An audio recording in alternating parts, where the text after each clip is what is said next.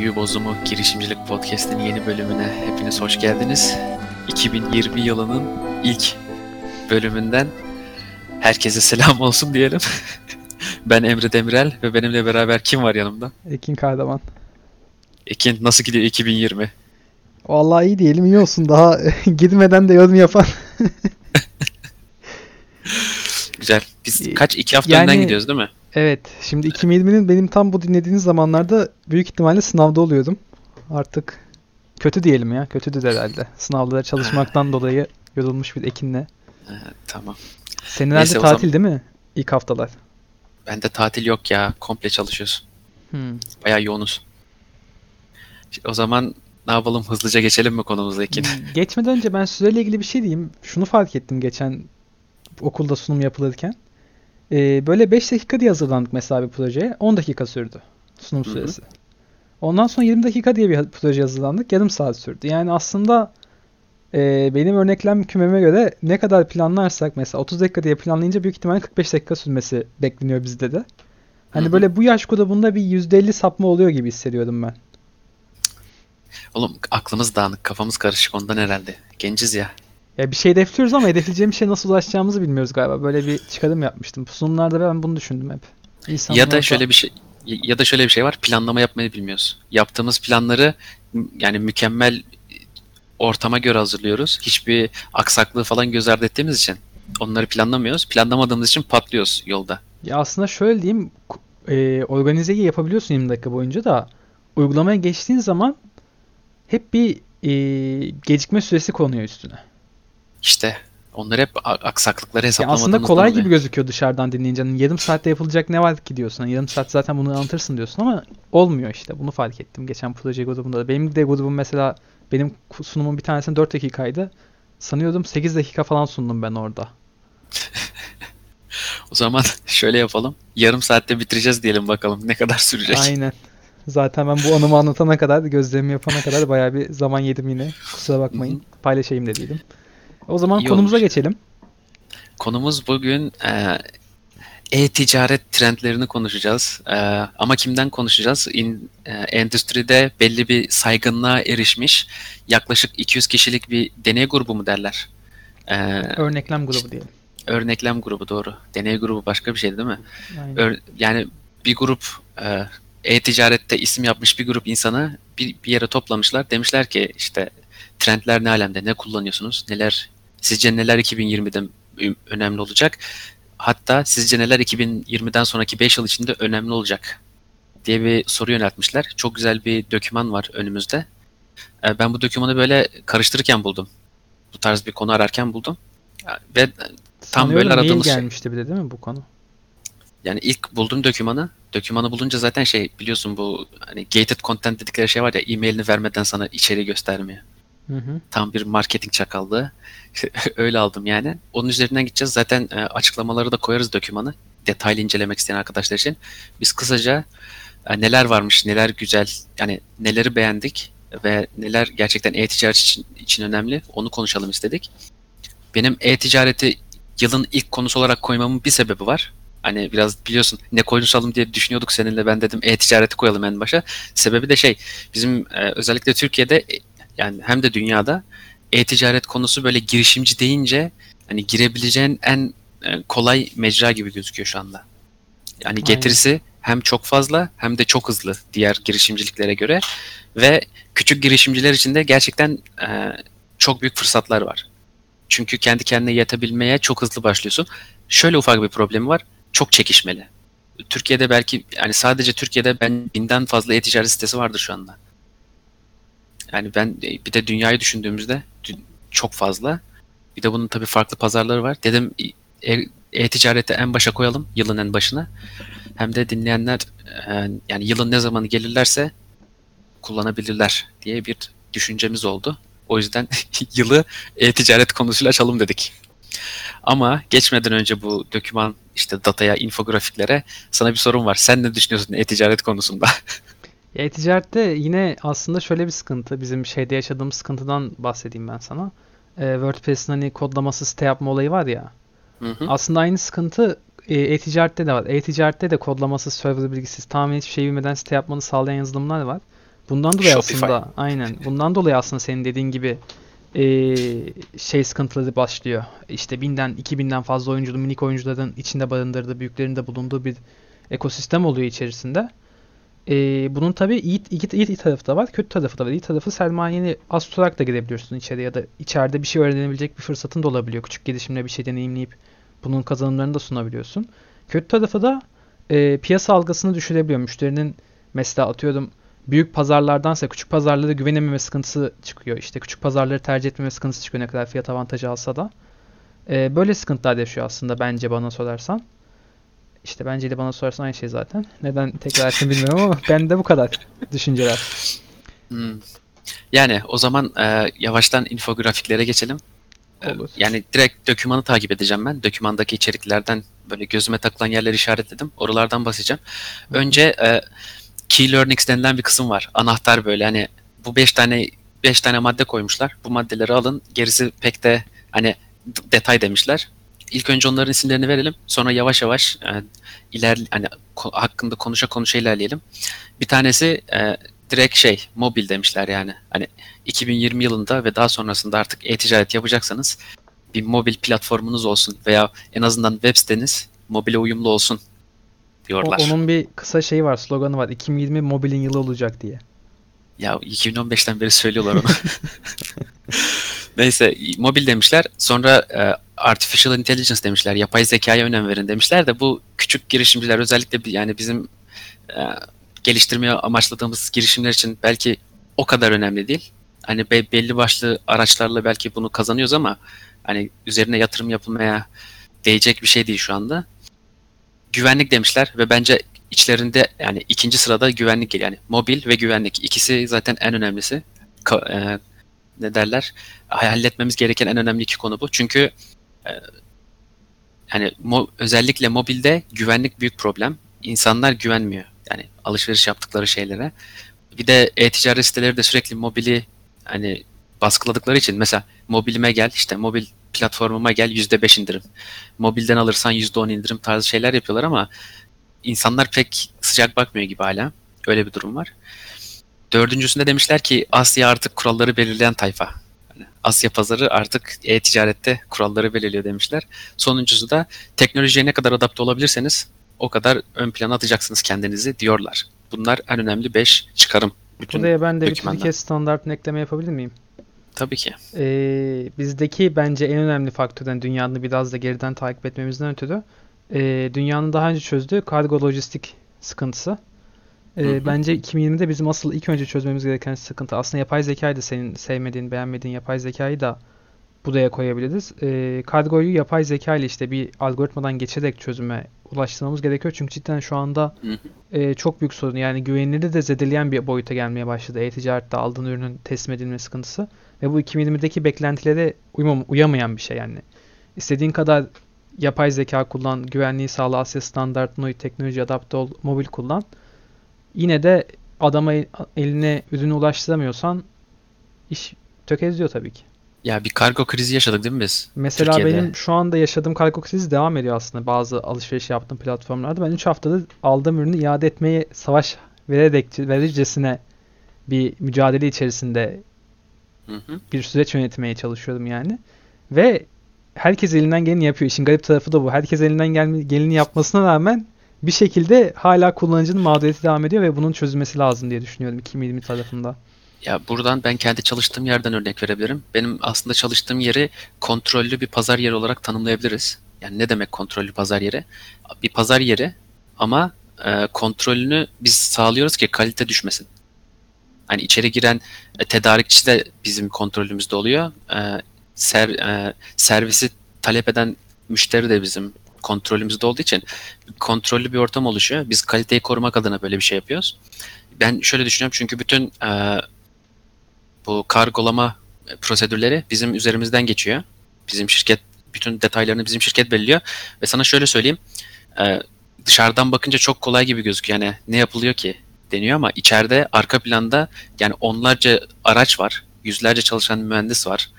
Yani fabrikalarda çalışanları hiç söylemiyorum. Bunların hepsinin tek amacı kargoyu olabildiğince hızlı şekilde, olabildiğince kaliteli bir şekilde e, hedef noktaya ulaştırmak. Ve bunun için yani muhtemelen bizim kaynaklarımızın büyük çoğunluğu bu kısma akıyor şu anda. Bunu söyleyebilirim. Ee, o zaman e, şeye geçelim. Bu kargo konusunda kapattığımıza göre kargonun önemine vurguladık. Bir daha geleceğiz zaten ona. Ee, Burada şey anlatmış. Dokümanda bir bölüm var. Bölüm diyor ki e, 2019 yılında bu dediğimiz yaklaşık 200-250 tane uzman bu arada bu uzmanlar işte şirketlerin CEO'ları veya e, e-ticaret bölüm departman başkanları veya CTO'ları o tarz görevleri var. Demişler ki 2019 yılında yaptığımız yatırımlardan en fazla e, getiri getirenler, bize en fazla katkı sağlayanları sıralayın demişler bu e, arkadaşlara. %13 ile e, mobil ödeme ve sosyal ticaret çıkmış. Sosyal ticaret dediğimiz şey hakkında hiçbir fikrin var mı Ekin? Yok. Sosyal ticaret dediğimiz şey aslında bu influencerlar var ya işte YouTube'da, Facebook'ta, orada Hı, burada. Ürün inceleyenler. Tam ürün inceleyen değil. Yani herhangi bir influencer düşün veya bir dükkan sosyal medyada dükkan açıp satış yapıyorlar. Sosyal medya kanallarında. Bunun en güzel örnekleri şu Facebook'un var şu anda biliyorsun. Facebook'un bu alım satım yapabildiğin bir kısmı var şu anda. Instagram başladı böyle bir şeye. Artık direkt Instagram üzerinden satış yapabiliyorlar. Snapchat başladı. Çok, yani garip geliyor şu anda ama gerçekten Snapchat artık satış yapabildiğim bir ortam. Pinterest çok güzel bir uygulamaya başlamıştı sanırım geçen sene. Şu andaki durumu ne bilmiyorum. Biliyorsun Pinterest bu fotoğraf paylaşma uygulaması aslında. Sosyal medya e, tarzı. Fotoğraf paylaşıyorsun. Milletin paylaştığı fotoğrafları kendi e, işte beğeni listene falan ekliyorsun. Pinterest şöyle bir şey yaptı.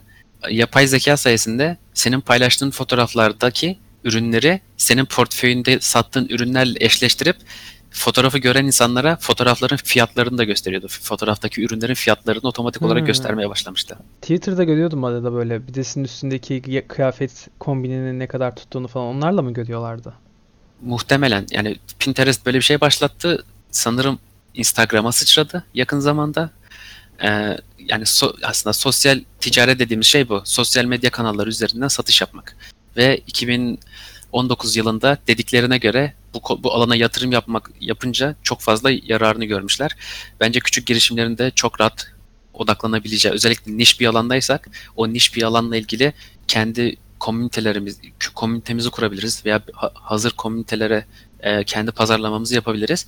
İkinci sırada mobil uygulamalar gelmiş. %12 demişler. Yani bu arkadaşlar mobil uygulamaları çık yani kendi ürünleriyle alakalı mobil uygulamalar çıkarıyorlar. Çıkardıkları uygulamalar sayesinde de çok fazla gelir elde ediyorlar. Bunu söylemişler. Şu anda e, adını hatırlayamadım. Kontrol ederiz. Normal e, WordPress gibi sürükle bırak yaparak kendi mobil uygulamanızı yapabileceğiniz araçlar var. Hani aylık belli bir ücret ödüyorsunuz. Hiçbir şekilde kodlama bilmenize ya da mühendis çalıştırmanıza gerek yok. Hani kendi e-dükkanınızı mobile çok güzel adapte edebiliyorsunuz. Sadece yani tek yapmanız gereken aylık ücret ödemek. Bir de hani biraz uğraşmak gerekiyor üstüne kaliteli bir şey çıkarmak için. Onun dışında sadece sürükle bırak yaparak güzel mobil uygulama çıkartılabiliyor. Onun linkini de ekleyelim. Ee, merak eden arkadaşlar varsa bakarlar. Üçüncü sıraya e, yapay zeka demişler ama dediğim gibi hala ben bu yapay zekanın hani tamam Amazon'dur, Alibaba'dır, çok eBay'dir falan hani bu tarz e, e-ticaret platformlarına getirisi vardır ama ben küçük girişimler için bir yarar olduğunu hala düşünmüyorum. Sen ne düşünüyorsun Ekin? Ya küçük girişimlerde şöyle büyük bir oyuncunun desteğini alırsak bence yararlı olur. Mesela şu anda Türkiye'de faaliyet göstermeyen eee, ödeme yöntemi alıcıları olsun veya atıyorum bir lojistik birimi çözümleri olsun. Mesela Amazon'un bu lojistik birimi çözümü var ya. Amerika'da Divri'de olan küçük girişimciler için depolama ve ulaştırma maliyetini azaltan bir çözüm. Hani bunların uygun fiyata sunulmasında aynı internet sitelerinin bulut bilişimlerine yöneltmesi gibi eee, bir rekabet avantajı yarattığını düşünüyorum açıkçası. Ama dediğin gibi direkt küçük girişimcinin zaten bunu fonlayabilecek bir şeyi yok. Eee, ortamı yok. Bir sermayesi yok. O yüzden yapay zekayı yani yine de yararlanıyorlardı ama tam performansla yani şu andaki %10 gibi üçüncü geri dönüş önceliği alabileceği bir şeyde yararlanabileceğini ben de sanmıyorum. Tamamdır. Dördüncü sıraya e, şey koymuşlar. Nesnelerin internetini koymuşlar.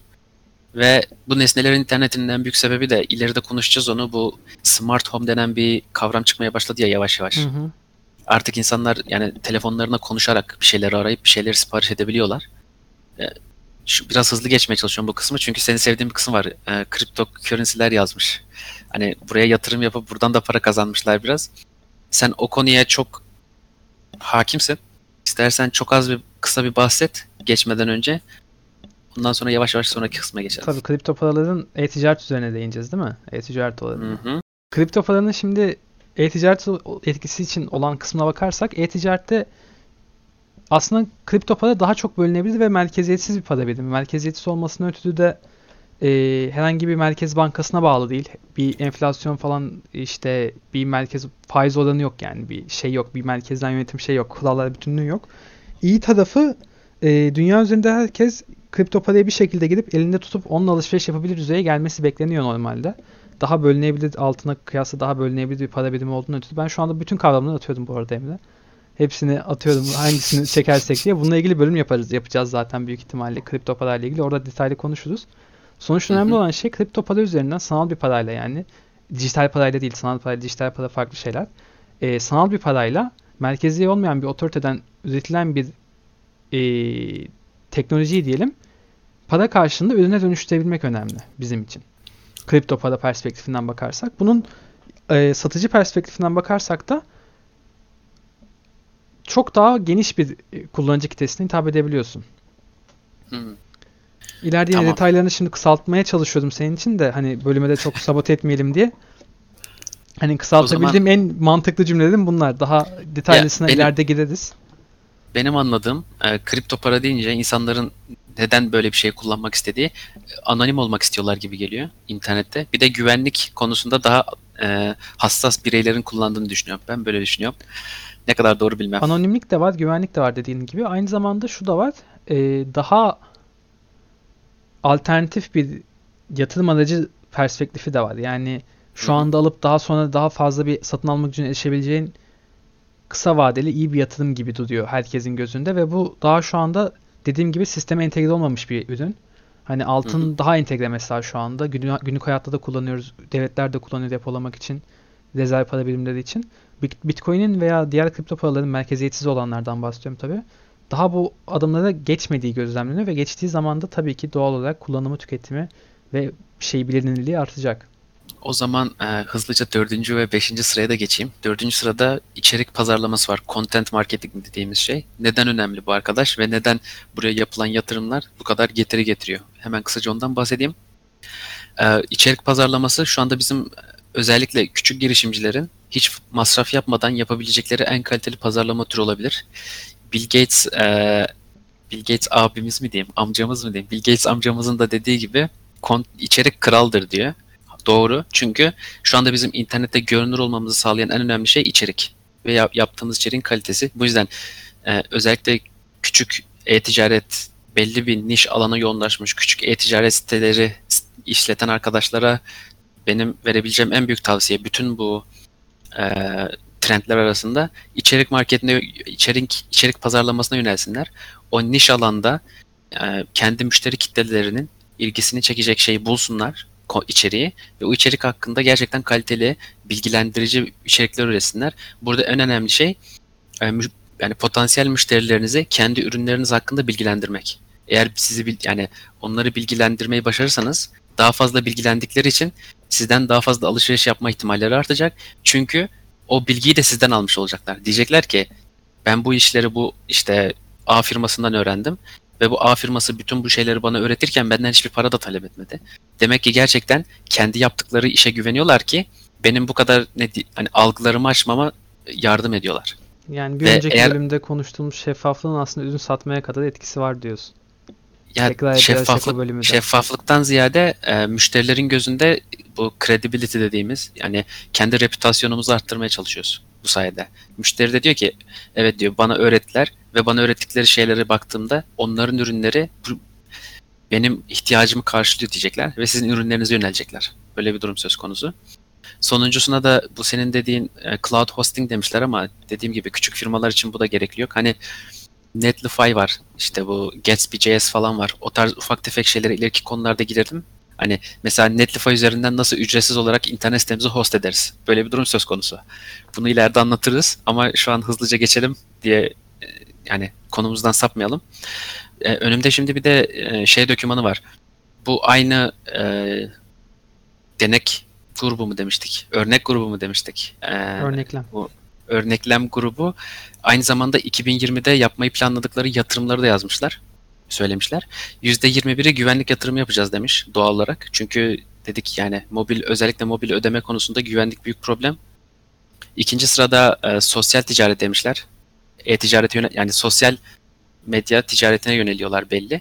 Üçüncü sırada mobil uygulamalar, içerik pazarlaması ve yapay zeka var. Yani içerik pazarlaması yapılması planlanan yatırımlarda üçüncü sıraya zıplamış. Dördüncü sırada e, nesnelerin interneti var. Cryptocurrency'ler var. Ve son sırada da order management system koy- sistemleri koymuşlar. Senin bahsettiğin. Belki bu senin dediğin gibi bizim hani Türkiye'deki durumda bu daha yukarıda olabilir. Ama şöyle de bir durum var. Özellikle küçük girişimciler genelde bu konuda hali hazırdaki firmalarla çalıştığı için hani bu konuda pek söz sahibi değiller sanırım. Haklı, haksız mıyım?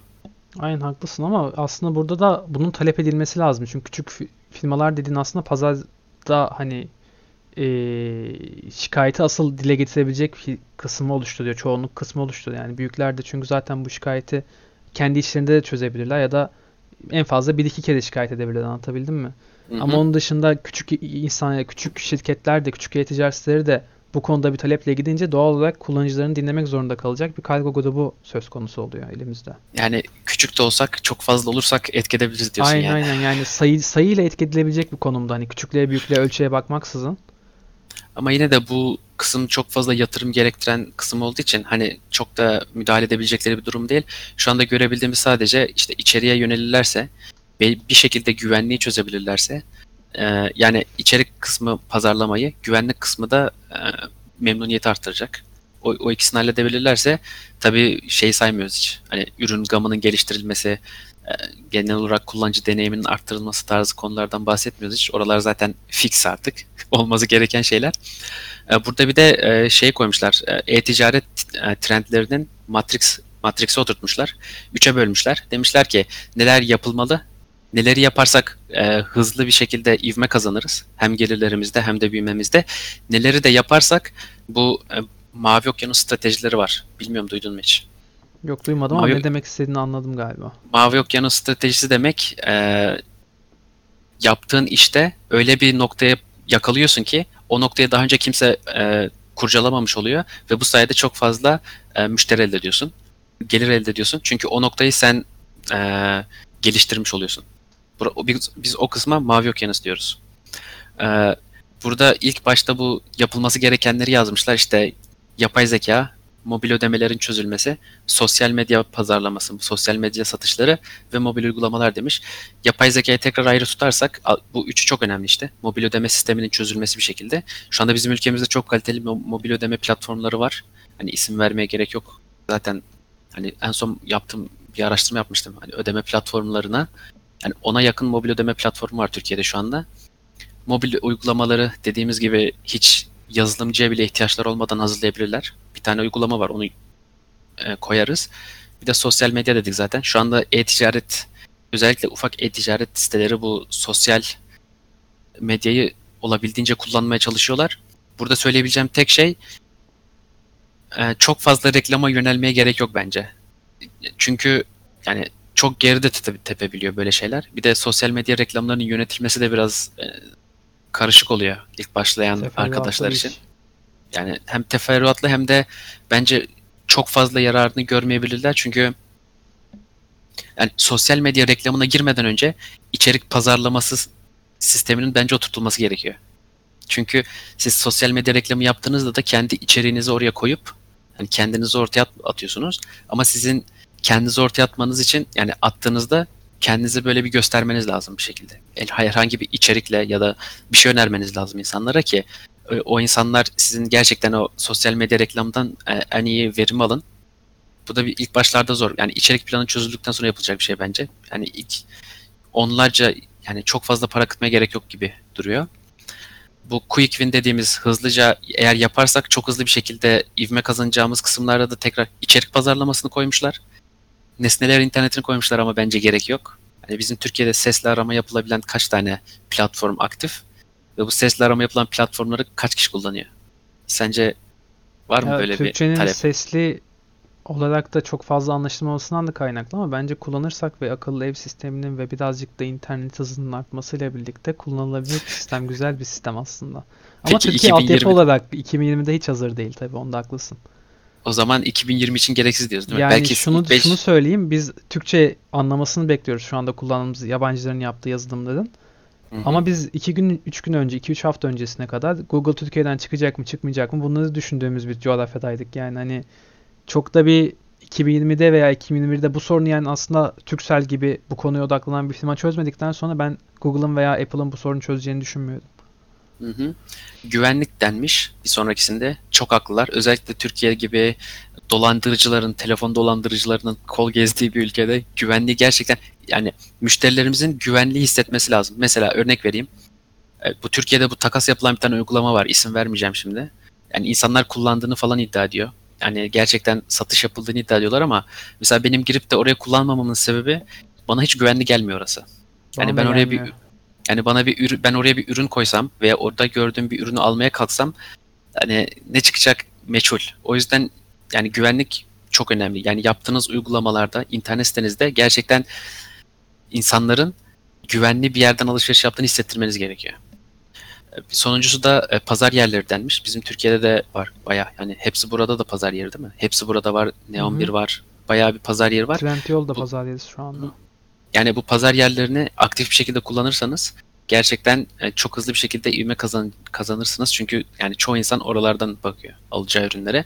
Tabii oralarda da üst tarafa çıkmanın en iyi yolu yani dükkanınızı güzel hazırlamanız, e, ürünlerinizi kaliteli koymanız. Yani mesela en basitinden yap koyduğun ürünün fotoğraf kalitesi senin müşterilerinin e, retention oranını be- belirleyecek. Çünkü insanlar kalitesiz çekilmiş bir fotoğrafı görünce e, senin ürünün kalitesinden şüphe edecek.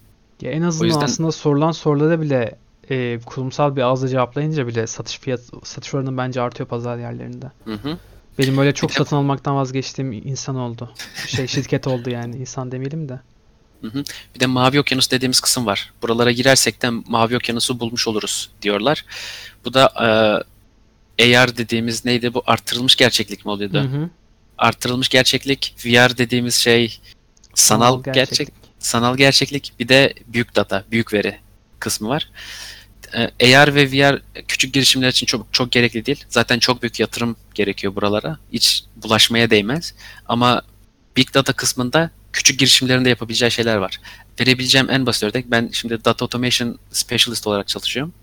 Benim kendi e, görev tanımlarımdan birisi e, bizim e, platformlarımızın e, datalarını toplayıp platformlarımızdan üretilen datayı toplayıp bu dataları anlamlı hale getirip ihtiyacı olan departmanlara paslamak. Ve bunu yaparken de belirli araçlar kullanıyoruz. E, Yani biz kullanıyoruz veya kullanmıyoruz demeyeceğim ama bizim küçük girişimlerin kullanabileceği en basit e, data toplama aracını söyleyeceğim. Google Tag Manager. Hani sadece hem de ücretsiz, %100 ücretsiz ve Google Analytics ile de hani entegre olarak çalışıyor zaten.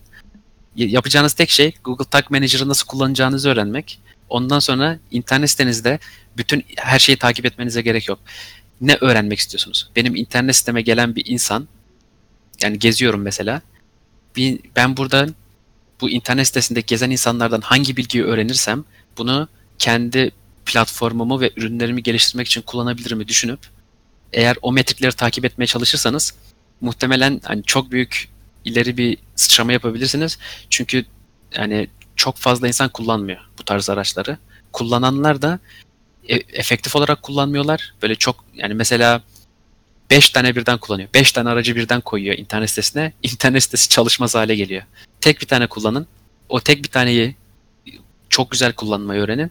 Bu sayede o datalı yani o, o datayı verimli olarak kullanmayı öğreneceksiniz zaten.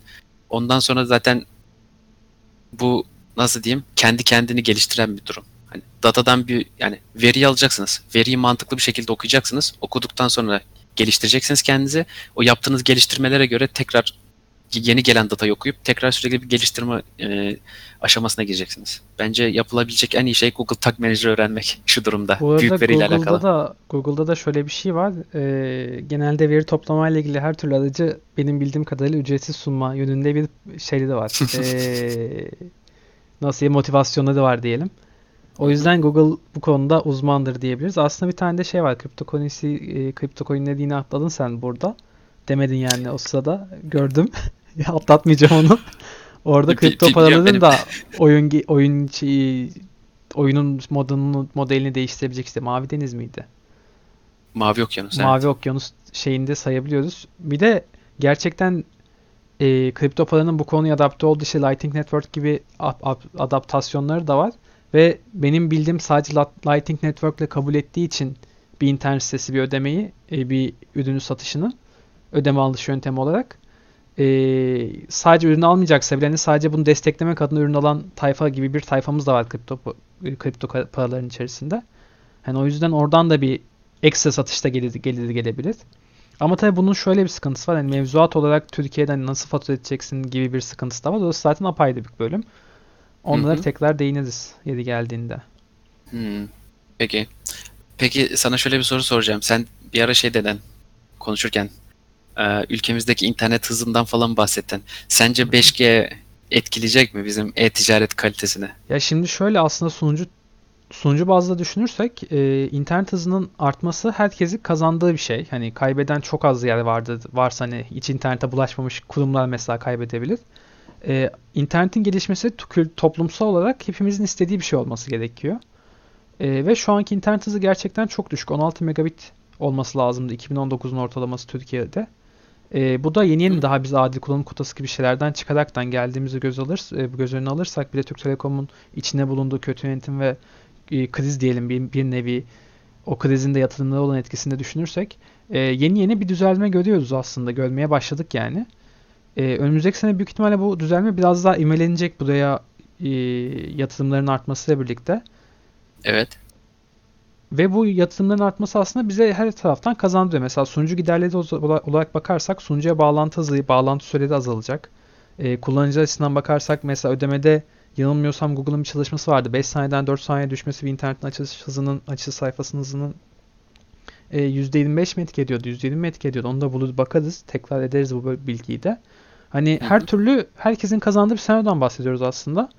Bizim de yeni yeni buna girdiğimizi görüyoruz ama ben yani bir mühendis olarak baktığımda de, denklemle sistemle de yatırım miktarına e, 2020'de çok üstsel bir büyüme beklemiyorum ama bu yatırım eforunu ve isteğimizi 2021'de de yansıtabilirsek bence internet hızında birazcık düzelmeler, dünya standartına yaklaşmalar gözlemleyebileceğiz gibi geliyor bana. Sana sadece ufak birkaç e, metrik vereyim. E, mobil internet bağlantı hızıyla alakalı. Bizim Türkiye'nin ortalama mobil internet bağlantı hızı 32 megabitmiş şu anda. Hı hı. Ve bence bu yani ortalama dünya standartı 22 şu anda. Biz bayağı yukarısındayız dünya standartının ve bunun belli birkaç yansıması var. Şey de verelim mesela e, mobil e, data trafiğini verelim. Mesela bizim Doğu Avrupa, Orta Avrupa ve Batı Avrupa'yı düşündüğümüzde yaklaşık 5 milyar gigabaytlık bir e, trafik yaşanmış geçtiğimiz yılda ve bir önceki yıla göre %45 büyümüş. Muhtemelen Türkiye'yi Orta Doğu ve Afrika kısmına koymuşlardır. Orada da yak- yaklaşık yani 2.6 milyar gigabaytlık bir data transferi olmuş geçtiğimiz yıl. Buradaki büyüme de yaklaşık %60. E, Hani oraya insanlar- şöyle bir ekleme yapabilirim ben lafını bölmüyorsam. Ee, şey 2020 ile 2021'de yani 2019, 2020, 2021'de baktığımızda gelecek olan bir 5G teknolojisi var dediğin gibi ve bu 5G teknolojisinde en önemli şey mer- santralleri fiber optik kablolarla birbirine bağlayabilmek. Yani ana kullanıcıya ulaşan fiber optik kablolardan bahsetmiyorum. Santraller arası fiber optik kablolardan bahsediyorum. Ee, bu fiber optik kablolar da Türkiye'de yeterli miktarda yok aslında. Problem buradan çıkıyor.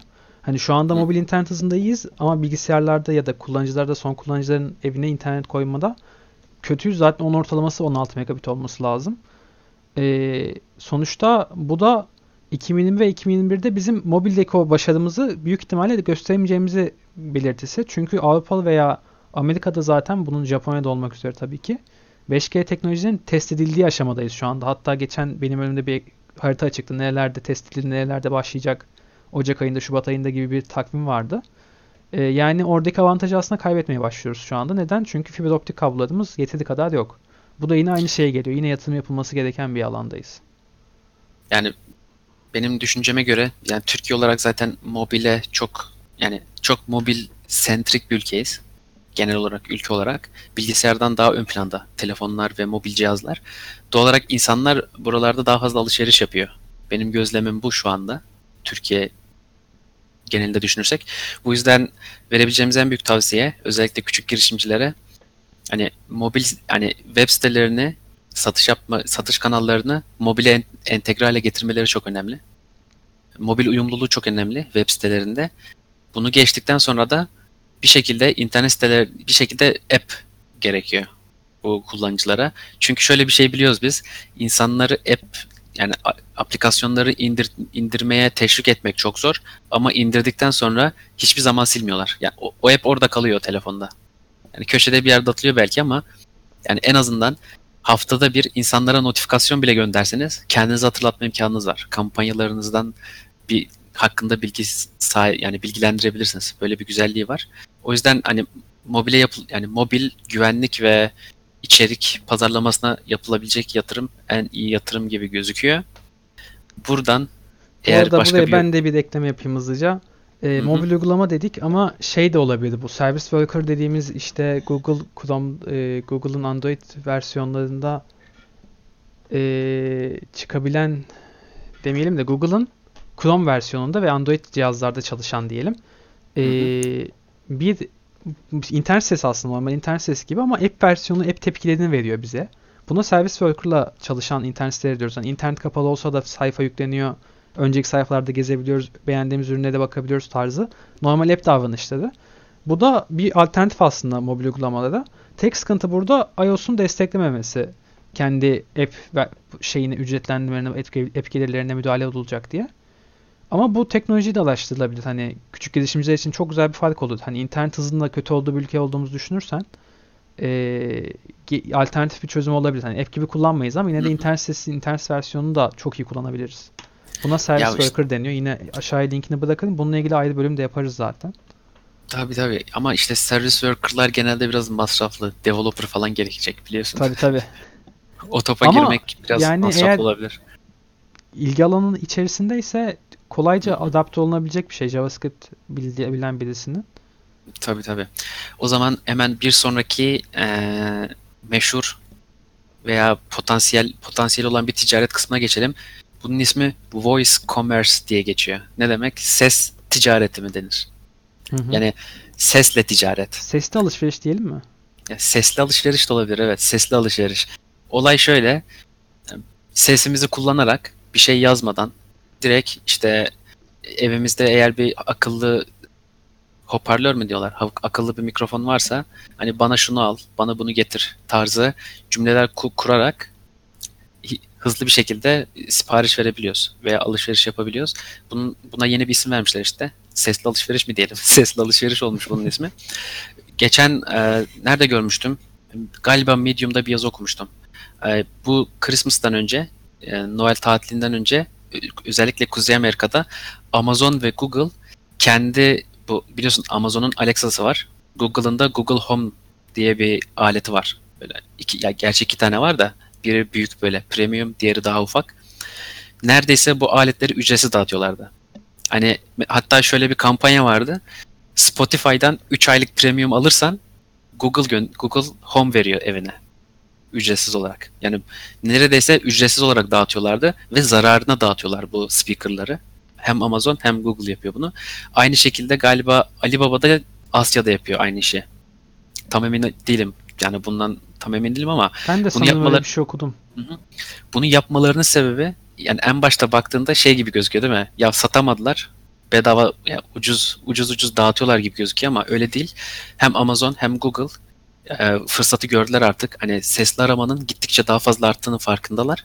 İnsanların hiçbir şekilde e, e, yani fiziksel bir interaksiyona girmeden e, işte arama yaptıklarını, işte evlerini kontrol ettiklerini farkındalar ve alışveriş de yapmaya başladı artık insanlar. Ve bu yüzden hem Amazon hem Google ne kadar fazla eve girebilirlerse o kadar fazla e, mesela Google için konuşalım. Google ne kadar fazla eve girebilirse Google Search aramaları o kadar artacak. Çünkü insanlar konuşarak aratmaya başlayacak. Amazon ne kadar fazla eve girebilirse e, biz Amazon'un Alexa'nın olduğu bir yerde bana bir, bir paket kahve al dediğimizde Amazon Alexa otomatik olarak Amazon'a yönlendiriyor şu anda. Yani otomatik standart e, alışveriş mecrası Alexa'ların içinde Amazon. Google'da Google'ın kendi bu shop mevzusu vardı ya. Google oraya yönlendiriyor şu anda. Amaç bu speakerları olabildiğince yayıp insanların e, ihtiyacı olduğunda orada olmak. Ve bunu neredeyse ücretsiz, neredeyse ücretsiz olarak dağıtıyorlar bu aletleri ki insanlar alışsın, kullanmaya başlasınlar. Bununla ilgili de özellikle Türkiye'ye de ait bir veri var elimizde şu anda. Burada yazdığına göre Türkiye dünyada e, sesli arama yapılan 6. ülke. Ben bunu gerçekten gördüğümde şok oldum. Çünkü bizim ülkede Google Asistan daha yeni geldi. Bu Samsung'un Bixby'si var. O hiç gelmedi sanırım değil mi? Şu anda hiç yok galiba. Hiç duymadım ben.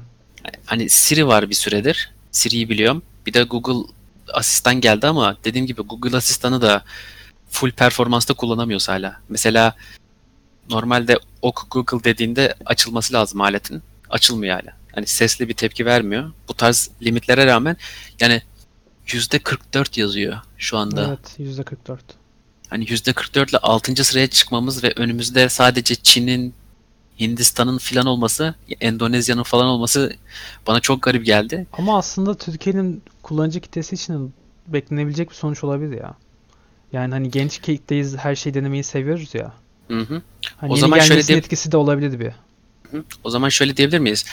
E, Bu Türkiye'de sanırım en fazla kullanılan Google Asistan'la e, Siri var değil mi? Hı hı. Ve biz bir şekilde kendimizi Siri sonuçlarına ve Google Asistan sonuçlarına entegre etmeyi öğrenmemiz lazım. Evet. Firma olarak. Bu sayede birisi evinde benim e, ne, ne örnek verelim? Yani lambam patladı. Lamba nereden alınır dediğinde Google Asistan'ın çünkü galiba Google Asistan'dan örnek vereceğim ben. Google Asistan sadece ilk sonucu okuyor değil mi? Bunları buldum diyor. İlk sonucu okuyor, bırakıyor.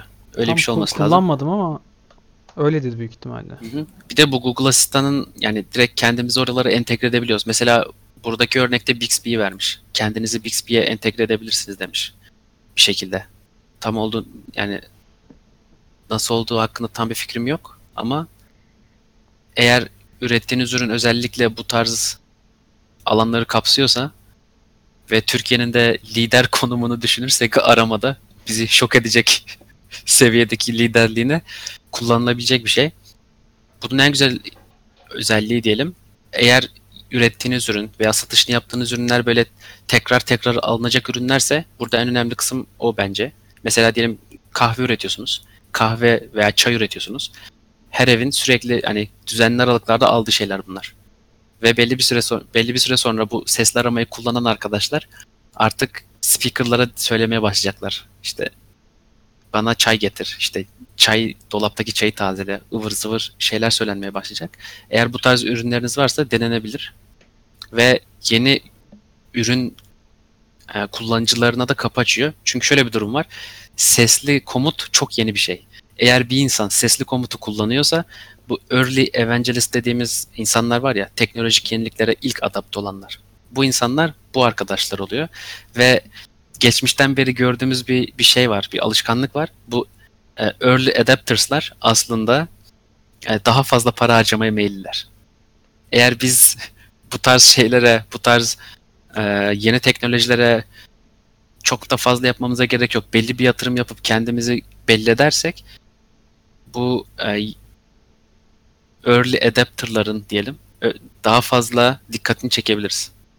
Bu sayede hem ürün gamımızın e, cezbettiği arkadaşları daha fazla elimizde tutma imkanımız doğar. Sen ne diyorsun Ekin konuda? Ee, tabii bunlar daha şey kullanıcılar, hani adapte olan kullanıcılar ve aslında da, hani kur- harcama perspektif açısından baktığımızda da bence hani şu anda elimizde bir veri yok. Ben kafadan sağlayacağım ama daha çok teknolojiye adapte, hani daha çok te- internet üzerinden alışveriş yapan bir kullanıcı kitlesi. Mesela, mesela şimdi marka adı da verelim. Hadi Getir'den falan alışveriş yapabilen insanlardır büyük ihtimalle. Hani elimizdeki kullanıcılar da harcama yapmaya hazır kullanıcılar dijital harcamaya. Buna da dikkat edersek tabii mantıklı olur. Yani yatırım Bununla yapılabilecek beraber- bir kullanıcı aslında. Onu demeye çalıştım. Tabii tabii. Ya bununla beraber bütün konuları hemen hemen kapsadık galiba. Hem de Türkiye üzerinde konuştuk. Senin eklemek istediğin başka bir şey var mı? Bütün konuştuklarımıza. Vallahi şey geldi aklıma 5G'yi konuşurken hani internet Hı hı. hızında artmasının hani internet 32 megabit çıkmış ya. Buradaki Hı hı. şöyle bir o, veri de var elimizde. Aslında mobil cihazların gelişmesi de daha hızlı bağlanıp daha hızlı veri alabilmesi de kapasite olarak artması da. Mesela senin ülkende 300 megabit'e kadar çıkabilen bir e, internete bağlılık şeyi gerekiyor. Hani bu yeni cihazlar aslında bunu adapte ve hızlı şekilde yani altyapı artmasa da sırf cihazlar arttı diye mobil internet hızının arttığını gözlemleyebiliyoruz mobil internet sektöründe. Hani bu 32'nin içerisinde Türkiye'nin telefon olarak e, Android ve iOS olarak yeni teknolojiler kullanmasının da bir etkisi vardı. Evet. Eklemek istediğim Ama- tek bu vardı tekrar veriyi gö- depoda gözlemlediğimde. Gözden Yani- geçirdiğimde. Yani çok kısa şekilde özetlersek 2020 biraz mobilin yılı olacak diyelim tekrardan. Güvenlik önemli, mobil uygulamalar önemli, ödeme yöntemleri çok önemli dedik. E, Pazarlama açısından da bence en önemlisi içerik pazarlaması. İkinci sırada sosyal pazarlama geliyor. Onun dışında bence e-ticaretle ilgili fazla bir Türkiye bazlı bir şey da kargo sıkıntısını tekrar dile getirdik. Bu 11 Kasım'larda, 29 Kasım'larda, Black Friday'lerde yaşadığımız ve hala Kasım ayında olmasına rağmen Aralık ayında bile hissedilebilen kargo Ya sıkıntıları. onlar da, onlar tabii şey teknik konular daha çok hani şeyden ziyade e, müşteri hani müşteri yüzlü değil de daha çok kendi içinde çözmen gereken problemler olduğu için biz burada daha çok şeyden bahsettik. E, müşterileri nasıl etkileriz? Etkilediğimiz müşterileri nasıl elimizde tutarız? Elimizde tuttuğumuz müşterilerden nasıl daha fazla karşılıklı yarar sağlarız birbirimize diye konuştuk. Arka plan için e, teknik problemler çözülmesi gereken şeyler zaten yani o teknik problem çözülmediğinde mesela şöyle bir şey var. Ee, bu dokümanda var yine. En fazla çözülme hani önümüzdeki 5 yıl içerisinde diyor. En fazla yatırım yapmak istediğiniz alanlar neler? Ve bu alanların içinde yani bu saydıklarımızdan başka şöyle konular da var. Aynı gün teslimat. Ücretsiz teslimat. Çünkü insanlar ücretsiz teslimat konusunda hassas mı diyelim? Hani seviyorlar ücretsiz bir şey geldiğinde. Tabii tabii herkes mutlu olur ücretsiz bir şey Ha. aldığında. Bir de aynı gün teslimat olayı çok önemli. Ya biliyorsun bir şey sipariş ediyorsun. Ya beklemek zulüm gibi bir şey ya. Haksız mıyım? Haklısın. Mesela ben bir kulaklık sipariş ettim. Üçüncü gün gelmedi hala diyordum nerede bu kulaklık gelse de kullansak. Aynı gün teslimat sözü vermek yani insanlar Amazon Prime var biliyorsun. Amazon. Prime'ın vaat ettiği şeylerden biri aynı gün teslimat öneriyor. Yani, bence muazzam bir şey. İnsanlar sırf aynı gün teslimat almak için Amazon'a ekstra para ödüyorlar. Aynı gün teslimat da ülkemizde yeni yeni yapılan geçen yıl denenmeye başladı galiba büyük pazar yerleri içerisinde. O da bir alanda yine. O da bir kargo şeyinin bir parametresi tabii ki. Hı. Ya mesela şeye bakarsan getir de aynı gün teslimat mesela. Anlatabiliyor muyum? Hani daha büyük yerlerin kullanması lazım. 2-3 Hı hı. günde bir gelebilen bir yerin kullanabiliyor olması lazım bu olayı. Ekin kaç dakika olduk? İstersen hızlıca bir kapanış yapalım. Vallahi Artık sanırım daha yine uzun. 45'e yaklaştık. En azından şey değil. 1 saat 10 dakika değil. Geçen seferki gibi. Evet. O zaman, O zaman- e, her salı saat 6'da yayınlanmamızı hatırlatayım. Ben bunu hatırlatmayı unuttum geçen Evet. kapanışta da. E, Evet. Onun dışında olduğumuz yerleri sen say istersen. Ben orada hala gelişme aşamasındayım. Ee, Apple Podcast'ten dinleyen arkadaşlara sesleniyorum. Bize yorum yaparsanız Apple Podcast'te çok büyük katkı sağlamış olursunuz. Onu ekleyelim en önce. Ee, e- bizi Apple Podcast'ten, Spotify'dan, Overcast'ten, e, Breaker diye bir tane uygulama var. Oradan bulabilirsiniz. Onun dışında internet sitemiz yapım aşamasında mı Ekin? Yapacağız. Yapım aşamasında. İnternet yani sitemiz Ocak sonunda yap bitirmeyi planlıyoruz. Öyle diyelim. tam keşke tam tarih vermeseydin. Verelim de en azından şey olur ya. Elimiz Evet, ya şöyle bir durum var. İnternet sitesinde bitirmeye çalışıyoruz. Çünkü yani yazılı içerik de paylaşmak istiyoruz internet sitesinde. Anlattığımız konularla alakalı. Ee, bizi buralardan bulabilirsiniz. Zaten önemli, Google Podcast'te de varız. Ee, dinlediğiniz podcast pla- platformlarından, Ekşi Sözlük'ten veya sosyal medyadan bizim hakkımızda yorum atarsanız iyi olur, kötü olur.